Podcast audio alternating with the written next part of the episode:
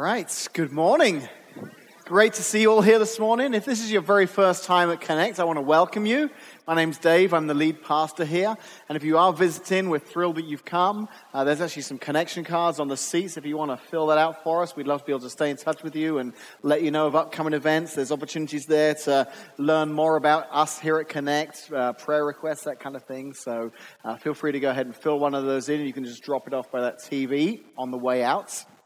So um, I'm the lead pastor here, and Casey, my wife, she uh, she was born here in Washington. I moved here in 1994 from England and uh, worked here at another church in the community for a few years. But then Casey and I, in 2000, we moved up to the suburbs of Chicago. We lived for seven years in a, a little town called Lake Zurich in the northwest suburbs of Chicago, and we loved living there. We worked with a church up there, and one of the cool things about living up there was we got to take trips into the city of Chicago. So we would spend days there shopping and sightseeing and different kind of things. Uh, but one time, it was around this time of the year, uh, we decided to make the trip into the city because it was St. Patrick's Day. And where better to go and celebrate St. Patrick's Day than Chicago? I think there's more of Ireland in Chicago than there is in Ireland. So we're like, this is going to be a great uh, day. We've heard some stories about the parade and the river. So we get there and the, the parade's phenomenal. It just went on for miles and miles and miles. And it was so well attended that year. Even George Bush, the president at the time, he was visiting Chicago. He was in the parade, drove by in his big black um, bulletproof limousine and we saw him kind of waving through the window. So it was really cool. And we'd heard about the river. And the reality is, if you've ever been to Chicago, the river's green on a good day. So I'm like, what are they talking about down there? But it goes like fluorescent green. They dye it the greenest green you've ever seen. And we're walking across the bridge there and we're like, this is crazy. But I have to be honest, stood there watching that parade go by, as fun as it was to be there for a St. Patrick's Day parade, there was an even greater joy inside of me. It's because I was stood there thinking, I've done another thing that Ferris Bueller did on his day off. I checked it off my list. Growing up in England, 30 years ago, that movie came up. Growing up in England, I watched that movie. And when I found out I was going to get the chance to move to a city near Chicago, I was like, I'm going to get to do some of the things that Ferris Bueller did. And I did. I took a trip to the Art Institute Ferris went there. I, uh, I went up the top of the Sears Tower. Ferris was up there looking down. Um, I got to go to a Chicago Cubs game, and uh, that's what Ferris Bueller did. And I, I got to tell you, first service didn't get to hear this story. This is so cool, okay? I'm, uh, I'm telling this story in first service, and Caitlin comes up to me during the break. Now, Caitlin's the young lady who stands here sometimes and uh, sings. She's married to Justin. And uh, she said, Hey, you showed a picture of my dad in church this morning. I'm like, What are you talking about? She goes, My dad. He was an extra in the movie Ferris Bueller's Day Off. And he's, He's right there in the yellow shirt. He's talking to the guy next to him. That's Caitlin's dad. I thought it was cool that I got to go to the places Ferris Bueller. Now I know someone that was in the movie. I'm like, this is amazing. So it's just been a great, yeah, I tell you what. But being at the parade, I was like, Ferris was in a parade here. His wasn't St. Patrick's Day, and I didn't get to see him on dancing to Twist and Shout on a float. But I got to check off all the things that Ferris Bueller did. I finally checked the last one off, being at a parade in the city of Chicago. I tell that story because just a little under 2,000 years ago, on this day, Palm Sunday, the day here in the church that we remember, another big parade that took place. It was a huge parade. Thousands of people, maybe tens of thousands of people came to line the streets to gather because word was that Jesus was coming into Jerusalem. And the word had spread amongst this community, amongst this city. And uh, there was a buzz around because Jesus was coming in. And, and maybe you grew up in church and you're very familiar with this particular day on the, the Easter calendar. Maybe you're familiar with the story. Maybe you're aware of the, the term Palm Sunday, but you're not really um, completely sure about what Palm Sunday was or is. So we're going to look at it this morning together. You know, here at Connect, we tend to teach through series, but we found ourselves, the love series came to an end last week, and then we've got Easter Sunday coming next Sunday. Then we're beginning a brand new series after Easter. So, with this kind of standalone Sunday, we decided let's, let's actually talk about Palm Sunday. Let's talk about what happened on that day. So we're going to take a look at this story here, and maybe you're familiar with it. Hopefully, even if you're familiar with the story this morning, you'll get to learn some new things. And then, more importantly, all of us here can look at this and say, now, how does that affect me today? How can I live my life differently based on what happened on that very first Palm Sunday? So the story is told by, by all four of the writers of the Gospels. They were the four guys that wrote the story of Jesus' life. Matthew, Mark, Luke, and John. What you'll find is that sometimes Luke will tell a story that the others didn't, or Matthew and John might tell a story, but Mark and Luke didn't. But this particular story is one of the few that all four writers tell. So we know this was a really big deal. So we're going to look at Matthew's version of the story, Matthew's account of what went down on that Palm Sunday. So Matthew chapter 21, you can read along if you've got a Bible on your uh, phone or if you've got a Bible with you, or you can just follow along on the screens here. Matthew chapter 21 says, As Jesus and the disciples approached Jerusalem, they came to the town of Bethphage on the Mount of Olives. Jesus sent two of them on ahead. Go into the village over there, he said. As soon as you enter it, you will see a donkey tied there with its colt beside it. Untie them and bring them to me. If anyone asks what you are doing, just say, The Lord needs them, and he will immediately let you take them. This took place to fulfill the prophecy that said, Tell the people of Jerusalem, look, your king is coming to you. He is humble, riding on a donkey, riding on a donkey's colt. The two disciples did as Jesus commanded. They brought the donkey and the colt to him and threw their garments over the colt, and he sat on it. Most of the crowd spread their garments on the road ahead of him, and others cut branches from the trees and spread them on the road. Jesus was in the center of the procession, and the people all around him were shouting, Praise God for the Son of David. There are some translations of the Bible, they, the, the word they use there is Hosanna to the Son of David. Blessings on the one who comes in the name of the Lord. Praise God in the highest heaven. The entire city of Jerusalem was in uproar as he entered. Who is this? They asked. And the crowds replied, It's Jesus, the prophet from Nazareth in Galilee. There was a, an, an uproar as he entered. Word around the city was spreading like wildfire. It was Passover at this time, so there would have been a larger crowd of people than normal in Jerusalem. There would have been a very large population of Jewish people in Jerusalem that day, and, and many of them, probably hundreds or even thousands, gathered to watch the entrance of this man Jesus that they'd heard so much about. So, Jews and Gentiles and, and Romans, they would have all gathered to witness the incoming of this man. The, the word was starting to spread. It may have been that there were some there in that city who had heard the stories of Jesus but had never yet got to see him in real life. And they were discovering that today in Jerusalem, he's coming in and they're like, I want to see this man that everyone is talking about. I want to see what all this fuss is about. So they gathered that day to watch Jesus come into Jerusalem. And as I was rereading this story again this week to prepare for this message, and I was thinking about this, I, I started to imagine the expectations of the crowd that day. Especially those who maybe never had actually met Jesus or spoken to him face to face. What were their expectations? Who were they imagining that they were going to get to see that day? What were their expectations of what was going to come into Jerusalem that day? Because expectations can be crazy things, can't they? I don't know if any of you are like this, but I'm a, a, bit of a stickler when it comes to movies, okay? If there's a big movie coming out, I want to see it on that opening weekend. And here's, here's why I want to see it on that opening weekend, okay? I like watching movies, but it's more because I'm worried I'm going to bump into someone before I get to see it who's going to spoil it. They're going to say something. And even if they don't give it away, they're going to say something like, oh, it's a great movie. I, I won't tell you what, but there's a huge twist at the end.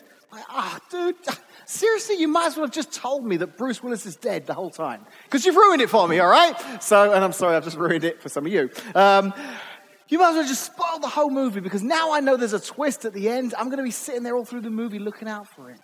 Or do you ever find this that people are like, oh, yeah, that movie's no good. So, and you, you really want to see it. And now you're like, well, I don't know if I want to see it now. I don't trust their opinion. Will I like it? Won't I like it? I'm not sure. But I find that the worst thing, the thing that spoils movies the worst for me, is if I don't, before I get a chance to see it, someone says to me, oh, this is the best movie you've ever seen. this is the, it's amazing. Like, ah, because now all through the movie, I'm kind of sitting there and I've got these expectations because this person has told me it was a life changing event for them. So, however good the movie is, I, I feel like uh, wasn't, I mean, he was making out like it changed his world forever. We've got a guy who helps on a setup every Sunday, and we, we tease him sometimes because um, the, the best movie he's ever seen is the last movie he's ever seen. every, every time he's just in a movie, we're like, oh, is it good? Best movie I've ever seen. My favorite movie, last one I just saw. he, he just loves movies, and the one he's just seen is always the best he's ever seen. But that's the problem with expectations is I sit there in the movie, and however good it is, sometimes it just doesn't live up to the hype of what this person told me it was, I was going to experience. So I wonder what it was like for the crowd that day as they looked at those palm branches being laid down in the, the path of Jesus, as they heard the cheering and the screaming and the shouting. I wonder what was going through their minds that day. How about the Roman soldiers? Their job was to kind of police the, the city of Jerusalem. They, were, they ruled over Jerusalem at that time. So those soldiers, their job was to arrest people, look out for people who caused trouble. And, and they had to have heard rumor. Maybe they'd even been told by some of their um, commanders, look out for this Jesus. Word on the street is that he's here to incite some kind of rebellion. He's here to, to stir up trouble, to, to overthrow. That's, that's what people are kind of expecting of him. So I wonder if that day when those soldiers heard that Jesus was coming to town, they were just a little bit more on guard, a little bit more ready for a battle. Maybe some of them were kind of looking up the street expecting like a, a, William Wallace kind of braveheart figure to come marching down the street with paint across his face, screaming, Freedom! And they're ready, you know, to, to um, put down a, a riot or to deal. And along comes this guy on a donkey. Now, that was quite significant at that moment, especially to the Roman soldiers. And here's why. I remember, you know, being very familiar with this story and, and wondering, you know, growing up, if, um, uh, if the donkey was just the best they could do. You know, if he says to the disciples, Hey, I want to enter Jerusalem, I want to go in in style, go out there and get me the best form of, of transportation you can, maybe a chariot or a horse. And, and they come back and they're like, Well, we found this donkey. It's like sending them out for a Humvee and they come back with a Prius. They're like, This is the best we could do. Should we go to battle? but that's not the case, is it? We just read this morning, didn't we, that, that Jesus said, Go to this place and get a donkey. In fact, if anyone tries to stop you, tell them that the Lord sent you. Tell them the Master sent you. Now, maybe you've heard this story before, and that's always been a bit confusing to you. Like, seriously? They just went to some guy's house and they're untying the donkey, and he comes out and he's like, hey, get your hands off my donkey. And they're like, hey, the Lord needs him. Oh, that's fine. Take the donkey. it seems a bit peculiar, but I was studying this this week, and apparently in that culture, that wasn't that uncommon. Very often, Roman governors or soldiers would come in and they'd say to a person, Hey, the emperor needs this right now, and, and they had to kind of give it up. It was kind of the New Testament equivalent of FBI, I need your car. You know, and you just have to get out and let them drive away. So, probably Jesus' importance and his reputation, when the guy tried to stop them, they said, Hey, it's Jesus who needs it. He's like, Oh, well, take the donkey. So we know now that this wasn't an accident, this wasn't the best the disciples could do. Jesus has specifically said, I want to ride into Jerusalem on a donkey. Here's why it's important to understand that, and the Roman soldiers would have completely understood this. You see, in that particular culture, when Roman emperors, when generals rode into cities, there were two ways they could ride into a city. They could ride in on the back of a horse or in a chariot, and that represented, I am coming to do battle. If they were going to conquer a city, that general would come in on the back of a horse with an army behind him. But there will be times where a Roman soldier, a general, a leader would come into a city on the back of a donkey. And that was because he wasn't coming to conquer or destroy, it represented that he was coming in peace. When those Roman soldiers saw Jesus on the back of that donkey, I have to believe that some of them who were expecting a fight maybe just kind of eased up a little bit and thought, oh, no, he's on a donkey. He comes in peace. I wonder if their expectations of who Jesus was and what he was about to do changed when they saw the mode of transport that Jesus came riding into Jerusalem on that day. You know, others in the crowd would have picked up on this as well. There would have been people of Jerusalem gathered along the sides of the streets to see Jesus coming in. And I think they had expectations too. Maybe they'd seen him in some of the surrounding communities. Maybe they just heard about him. Maybe this was the first time they'd ever got to see him in the flesh. But the people of Jerusalem, the Jewish people, had very high expectations of who Jesus was and what he was about to do. You see, their expectations were based on hundreds of years of prophecies talking about a Messiah that would one day come. You see, these Jewish people, they would have grown up and listened to stories from their parents and their grandparents and their, their great grandparents. They would have heard the stories of this, this Messiah that was one day promised to come. They would have remembered the times, not just from the stories their ancestors told them from the scriptures they could read, of David sitting on the throne, king of, of all Israel. And here they were in Jerusalem in captivity, and the, the Messiah would one day come to set them free, to liberate them. And these nationalistic Jewish people were thinking, one day the Messiah is going to come and we're going to be free of all of this. Once again, Jerusalem will be God's city. We'll be free of persecution, free of suffering. And maybe, just maybe, we're going to get to see that Messiah in our lifetimes. What we're hearing about this Jesus, this very well could be him. Because they were hearing that the, the blinds were getting to see, that the lame were walking. Just a few weeks before Palm Sunday, Jesus would have gone and raised Lazarus from the dead. Man, I bet that story spread all over the region. Have you heard what happened? Jesus went to this guy's house. He died. He'd been dead for a few days, and Jesus came and brought him back to life. They had to be thinking, this must be the Messiah. And then as he rode in on that donkey, it was his way of declaring, Yes, I am the king you've been waiting for. I am the Messiah. You see, if you've read some of the earlier stories of Jesus when he was performing miracles, in the, there were three years of ministry that we read about in these uh, accounts of Jesus' life. And in some of the earlier years, you'll see time and time again that Jesus would do something and, and maybe he'd heal somebody from leprosy or a lame person would be able to walk or he'd perform a miracle and feed thousands of people. But whatever it was, word would start to spread and Jesus would almost say, hey, shh, shh, shh, keep it down, keep it down. Don't, don't tell too many people. He was almost trying to, to hush people up. He didn't want word of his name being spread. And, and when challenged on it by his disciples, he said, It's not the right time. The time isn't quite right. But this day, this day, when people came to line the streets to worship him, to cry out and declare him, Hosanna, the son of David, he did nothing to stop them. He knew this was the right time and he allowed the crowds to cheer.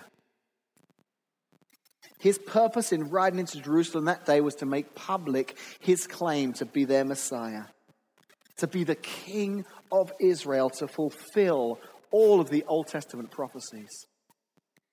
Matthew talks about one of those prophecies. It was written by a man named Zechariah who wrote a book in the Old Testament hundreds of years before. And in that book, Matthew quotes, he quotes there in verse 4, he says, This took place to fulfill the prophecy that said, Tell the people of Jerusalem, look, your kingdom is, your king is coming to you. He is humble, riding on a donkey, riding on a donkey's colt. Jesus gladly allowed them to lie in the streets, to lay their cloaks, their palm branches as a sign of respect and honor. Verse 9 tells us that he was the center of the procession. All the people were shouting, Praise God for the Son of Jesus. And he allowed all this to continue on because he was the King. They had expectations of who Jesus was, and he met all of their expectations. As he rode in on that donkey, he said, I am the King, I am the Messiah. Now, unfortunately, they also had expectations of what the king would then do what the Messiah's role would be, what, what he would do, how they would benefit from this king. They had a lot of expectations of how this was going to be good for them and how this was all going to play out. And over the next few days, none of their expectations were met the way they imagined. I think in their eyes, Jesus let them down. We thought you were the Messiah, but it turns out you're not. He was the Messiah. He just didn't live up to what their expectations were of how he was going to conquer, how he was going to reign as king. A week later, Jesus was crucified. And they had to be thinking, yep, yeah, wasn't him. Because that's not how we saw this playing out. We had these great expectations of what the Messiah would do, and, and he hasn't done that. In fact, the crazy thing is, almost 2,000 years ago on this Palm Sunday, those who lined the streets crying, Hosanna, which means save us now right now, save us. That's, that's why they were saying Hosanna. It meant more than just praise God or, or, you know, worship. It was like, you're here to save us and we want to be saved now. That's what they were crying out. Hosanna. The same people that cried out Hosanna on Palm Sunday cried out, crucify him. Five days later on Good Friday. Just five days later, the very same people that were worshiping Jesus were calling for his death on a cross. Why? Because they had these expectations of, of what they thought he should be, who they thought he should be, what they thought he should do, and he didn't meet their expectations, and they turned on him. They said, You're not who we want you to be. It's crazy, you know, Matthew 21, if you read on after his triumphal entry, the very first thing Jesus did after his entrance into Jerusalem it says in verse 12 that he entered the temple courts and he drove out all who were buying and selling there. He overturns the tables of the money changers and the benches of those selling doves. Instead of overthrowing the government as they expected he would, he overthrew the temple, his own people, who had polluted and corrupted a place of worship for God. Instead of overthrowing the establishment, he was overthrowing those that were standing up for God, those who were proclaiming to be the religious leaders. Within that first week, all of the expectations of Jesus turned. People were disillusioned, and within five days, all but just a few close disciples had turned on him. So I love how we can look back and reflect on that very first Palm Sunday and, and remind ourselves of what that uh, must have looked like in the eyes of those people. But um, I also love looking at passages like this and say, God, how can this help me today? As somebody who is following Jesus, how, how can I learn from this? What can you teach me through this situation? And I think something we can all learn this morning is just this idea of expectations. You see, these people had an idea of, of who they thought Jesus should be. They weren't really looking to who he was, they were looking at who they thought he should be, they, they, who they wanted him to be. And today, if we're not careful, we can do the same thing. Can't we? We can kind of have these expectations of who we think Jesus should be, who, how we think he should behave in our lives, what he should do for us, what he maybe shouldn't do. And, and we kind of build up these expectations. And expectations are a good thing because a lot of them are based on truth. A lot of them are based on what we read about Jesus in the Bible. There's a lot we can read and understand and know to be true. We know that um, he loved us so much that he was willing to lay down his life for us. We know that to be true. We'll be celebrating that next Sunday. We know to be true that he claims that he was someone whose love would never be separated, that we could never be separated from. That nothing can separate us from the love of God through Jesus. That's a promise, and we know that to be true. We can have that expectation. that There's nothing that will separate us from Jesus' love. We know that God is someone who has promised to never, ever leave us or forsake us. I think that's a realistic expectation to have that no matter what we go through in life, we can know and we can expect God to never, ever leave us, and we can stand firm and stand strong on that expectation. You know, that day in that original Palm Sunday, the, the people lining the streets, in a lot of areas, they were right. They expected a Messiah, and he was the Messiah. They gave worship saying, Hosanna to the Son of David. He was the promised Son of David. The problem is, they had some expectations of what he was going to do and how he was going to perform that they had wrong. And we can do that sometimes, can't we? Sometimes we put expectations upon Jesus that just aren't real. And when he doesn't behave the way we think he should, our faith can get shaken. I've met people who have endured great suffering. It could be the loss of a job or a loved one, a serious illness, a, a complication in their lives, and it can cause their faith in Jesus to be, to, to be shaken. It can affect the, the way they see Jesus. They start questioning, like, why didn't Jesus come through for me? If he loved me, he would have. Da, da, da, they had these expectations of Jesus, and it seems that he failed to meet those expectations. But maybe the expectations were unreal. Maybe we thought he should have done something, but it was based on our expectations of him. You see, the reality is we live right now in a broken world. And as long as we live in this broken world, we will always be surrounded by sickness and death and pain and suffering. And one day that's going to come to an end in one of two ways. Either we're going to um, get to the end of our lives, and if we are uh, following Jesus, I believe that at the end of our lives, that death is just a, um, a transition, and we get to spend eternity with God. And in that eternity, it is perfection. No more pain, no more sickness, no more suffering, no more sorrow. The second way is that Jesus returns. The Bible says that one day he will return on a white horse. He will come as a conquering general, as, as a conquering king to say, that is it, it's enough. But until then, we live in this broken world, and there will be suffering, and there will be pain, and there will be times where, because of this brokenness that we're surrounded with, we may have an expectation of how Jesus should respond in a situation of our life, and it may not play out that way. And if we're not careful, we can find ourselves looking at Jesus and almost kind of pointing the finger like those crowds did when they were worshiping on Sunday, but then they were crying out for his death on Friday. Because he didn't live up to what they felt their expectations of him were. They can be dangerous things, can't they? When you put expectations on people, because what ends up happening is that, that, that you start kind of pointing the finger saying, well, you were at fault. You should have done something different.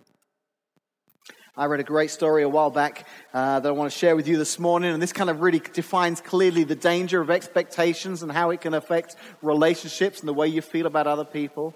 Uh, the story is of a lady who worked for a company, and this particular company, they were like a graphic design company, and they did all sorts of graphic designs, and uh, they, I think they specialized in like movie posters and really incredible, you know, graphics and posters. And this lady was a secretary at this company. That's all she did there. And she came into one work one morning distraught because the night before she'd lost her cat. Her cat had gone missing. I know we've got some cat lovers in the audience this morning who already are heartbroken at this story. She'd lost her cat. So, so she sends an email to one of the graphic designers and she attaches a picture of Missy, her cat, and she says, Hey, David, I really hope you could help me. Uh, my cat ran away. I'm devastated. Um, I know you do posters. Could you do me a poster that says, uh, Missy, my cat is missing, uh, that I can put up all around my neighborhood and hopefully we can get the cat back?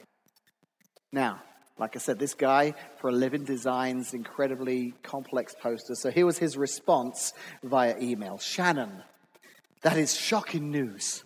Luckily, I was sitting down when I read your email and not halfway up a ladder or a tree.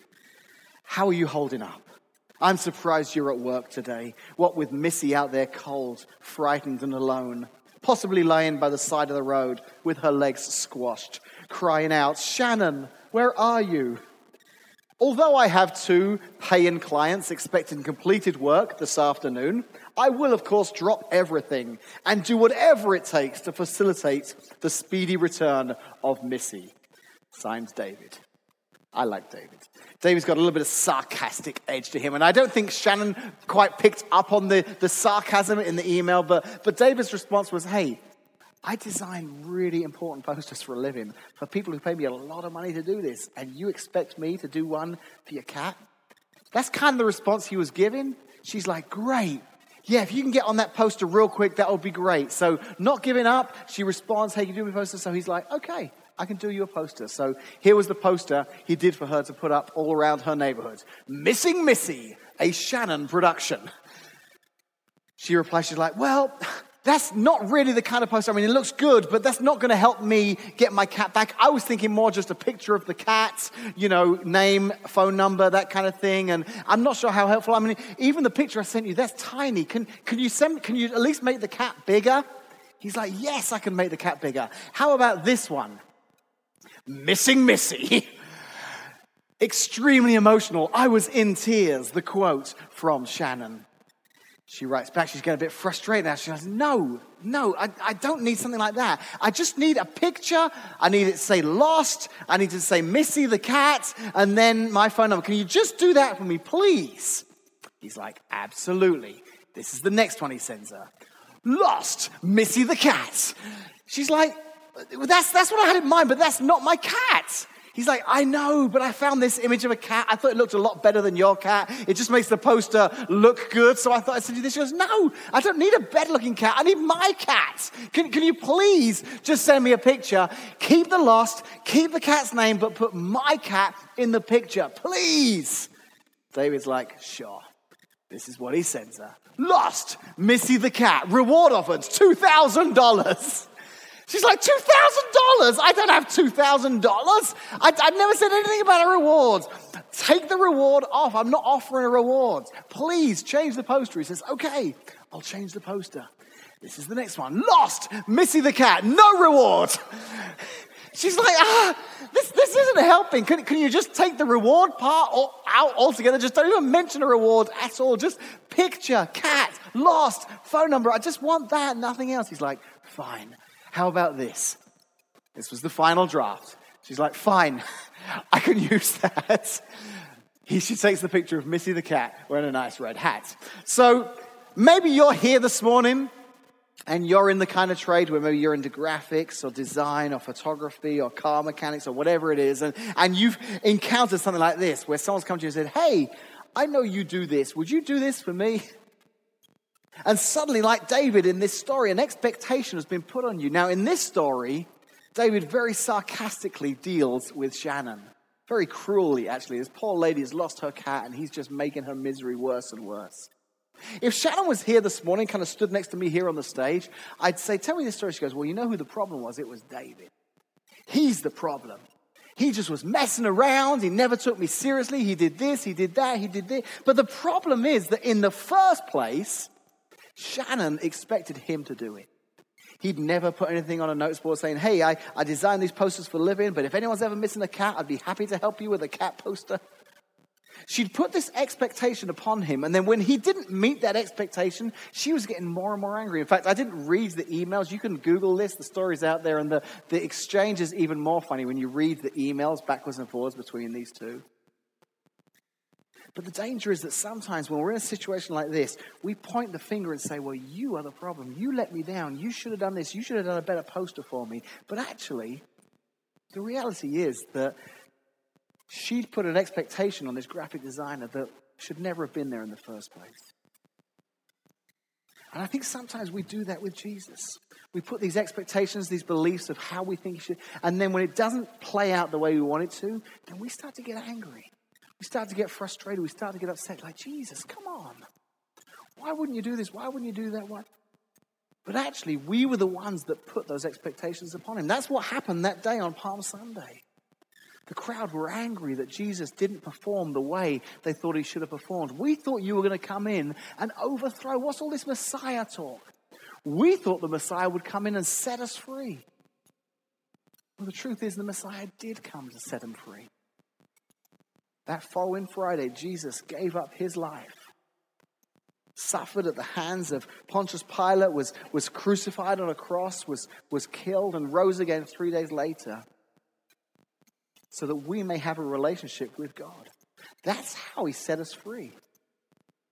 It's not that he didn't follow through on what he said he was going to do, it's just he didn't do it in the way they were expecting. And sometimes I think we look to God and we're like, well, I'm expecting it to happen this way, but God may have a completely different plan. And that's where our faith is put to the test. Am I willing to trust God, even if at, at times I expected it would happen this way, but it seems to be happening this way? In fact, as I was preparing this message, I couldn't shake this thought that maybe we're just looking at this the wrong way altogether. Instead of us sitting and having these expectations of Jesus, maybe we should turn to him and say, Jesus, what do you expect of us? What is your expectation for my life? You see, as Jesus went into Jerusalem that day, in Luke's account of the story, it says that he was looking out um, onto the city of Jerusalem. And in Luke chapter 19, it says this it says, verse 41 As he approached Jerusalem and saw the city, he wept over it. He said, If you, even you, had only known on this day what would bring you peace, but now it's hidden from your eyes. The days will come upon when you, when your enemies will build an embankment against you and encircle you and hem you in on every side. They will dash you to the ground and your children within the walls. They will not leave one stone on another because you did not recognize the time of God's coming to you. When it talks about Jesus crying there, and that, that word wept, it literally means sobbing, like he was sobbing, like really uncontrollable, loud sobbing. Can you imagine that?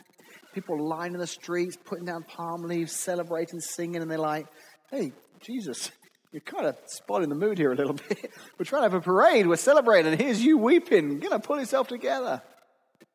But I think he was weeping because he knew what their expectations were of him. And he knew that things were going to play out a lot differently.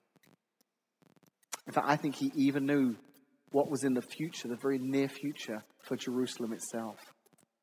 You see, just 40 years later, in 70 AD, a Roman emperor by the name of Titus, he led a legion into Jerusalem, and after a siege of 143 days, 600,000 Jews were put to death.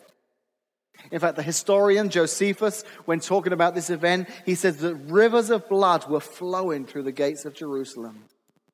The temple where they'd all gathered to celebrate Passover, it was burned to the ground and dismantled brick by brick.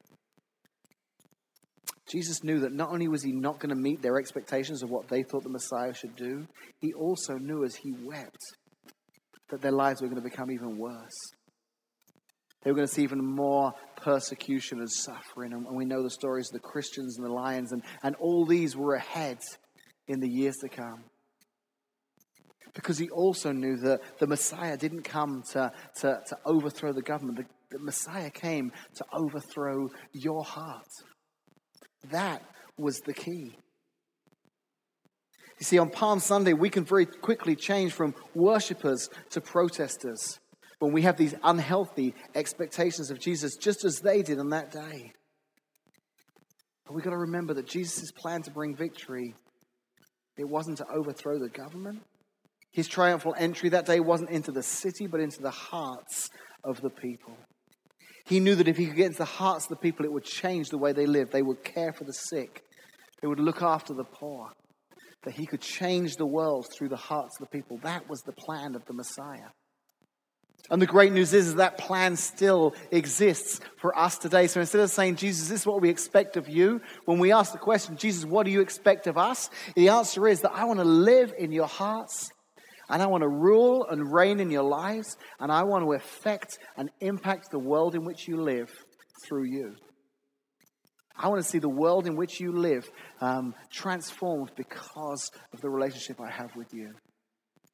There was a book I read a while back. It was um, by an author named Malcolm Gladwell. It was called David and Goliath. And it, it talked about different stories, starting with David and Goliath, but then other stories of how when small groups of people stand up for what's right, they can make a huge difference. He started out talking about David and Goliath, but then other situations. He said as he wrote the book, he was interested in the weapons of the Spirit, the peculiar and inexplicable power that comes from within. He found a common theme in a lot of these stories, especially those who were um, people of faith. That there was just something inside them that drove them to, to stand up against the Goliaths in their life and to do what was right. The last story in this book was about a little community in France called Le Chambon. And Le Chambon was this, this small village in France that wasn't unfamiliar to persecution. You see, the community was made up of a group of Protestant Christians called the Huguenots. The Huguenots were kind of established a couple of hundred years before. They came out of the teaching of a man called John Calvin. And, and because of their, their beliefs and their Protestant beliefs, the, the national church of France, the Catholic Church, persecuted these people. Over the space of 200 years, they saw some of their pastors arrested, tortured, even killed. So they were very familiar with persecution, but it didn't shake the fact that they believed in God. Jesus was in their hearts. They wanted to live life differently. So it's not surprised that on the Sunday after France fell to the Germans, that the pastor of the church in that community stood up and preached a sermon in which he said that if the Germans made the townsfolk of Le Chambon do anything that they considered contrary to the gospel, that the town wasn't to go along. So the school children in that school, they refused to give the fascist salute each morning, as the new government had decreed that they must. The teachers were meant to sign an oath of loyalty to the state. But under the leadership of this pastor in the, uh, in the community, they, they wouldn't do it. You know, the story is told that throughout the course of the war, thousands of Jewish people found their way to this little village where they were protected and hidden and sent away into the forest when the Nazis would come in, sent across the border into Switzerland. Thousands of people were saved because this small community took these refugees in. There's a story of um, the pastor's wife one day when the very first refugee appeared at her door. She said it never occurred to her to say no. I did not know that it would be dangerous. Nobody thought of that. She didn't think of the danger. She thought of the gospel and the difference that Jesus had made in her life. That's the Messiah conquering today. In the face of great opposition, people who follow Jesus standing up and saying, No, we're going to live differently. The saddest thing about the story of Le Chambon is that throughout the country of France, there were thousands of Christians, thousands of followers of Jesus. But many of them did nothing to help those in need. But this community, because of the suffering they'd experienced and because of the way they interpreted the gospel, they couldn't just stand by and do nothing. They weren't looking to the expectations of Jesus, they knew the expectations he had of them, and they had to live differently. So let's pray this week as we go into Easter. Jesus, what are your expectations in my life? How can I be used by you in the community in which I live? How can I make a difference in the community around me? How can I change the lives of my family and friends and neighbors? What can you do through me? Let's pray. Father, we just um, remember on this Palm Sunday what a wonderful day that must have been as Jesus came in, celebrated as the King and Messiah that he was. But we know, thousands of years later, looking back, that this was the beginning of what would be the worst week of his life. But thank you, Jesus, that in that moment, it's not that you failed to meet expectations. You just showed us, Lord, that our expectations were wrong that the solution to bringing change in this world wasn't to overthrow the Roman establishment, it was to overthrow the hearts of the people. And in doing so, they could change the culture, they could change the world. So help us this morning, Lord, 2,000 years later, not to make the same mistake. Not to have unreal expectations of you, but to say, Jesus, what do you expect of me? Your triumphal entry didn't just happen on that road. For many of us here this morning, it happened in my heart. At some point in our lives, we know, Jesus, that you made a triumphal entry into our heart, and now we want to make a difference in the world in which we live. So guide us, I pray, and help us to always be aware of what you expect of us, Lord, and how we can uh, respond to that. In Jesus' name, amen. Amen. Thanks so much for being here. See you next Sunday, Easter Sunday. Services at the same time as normal.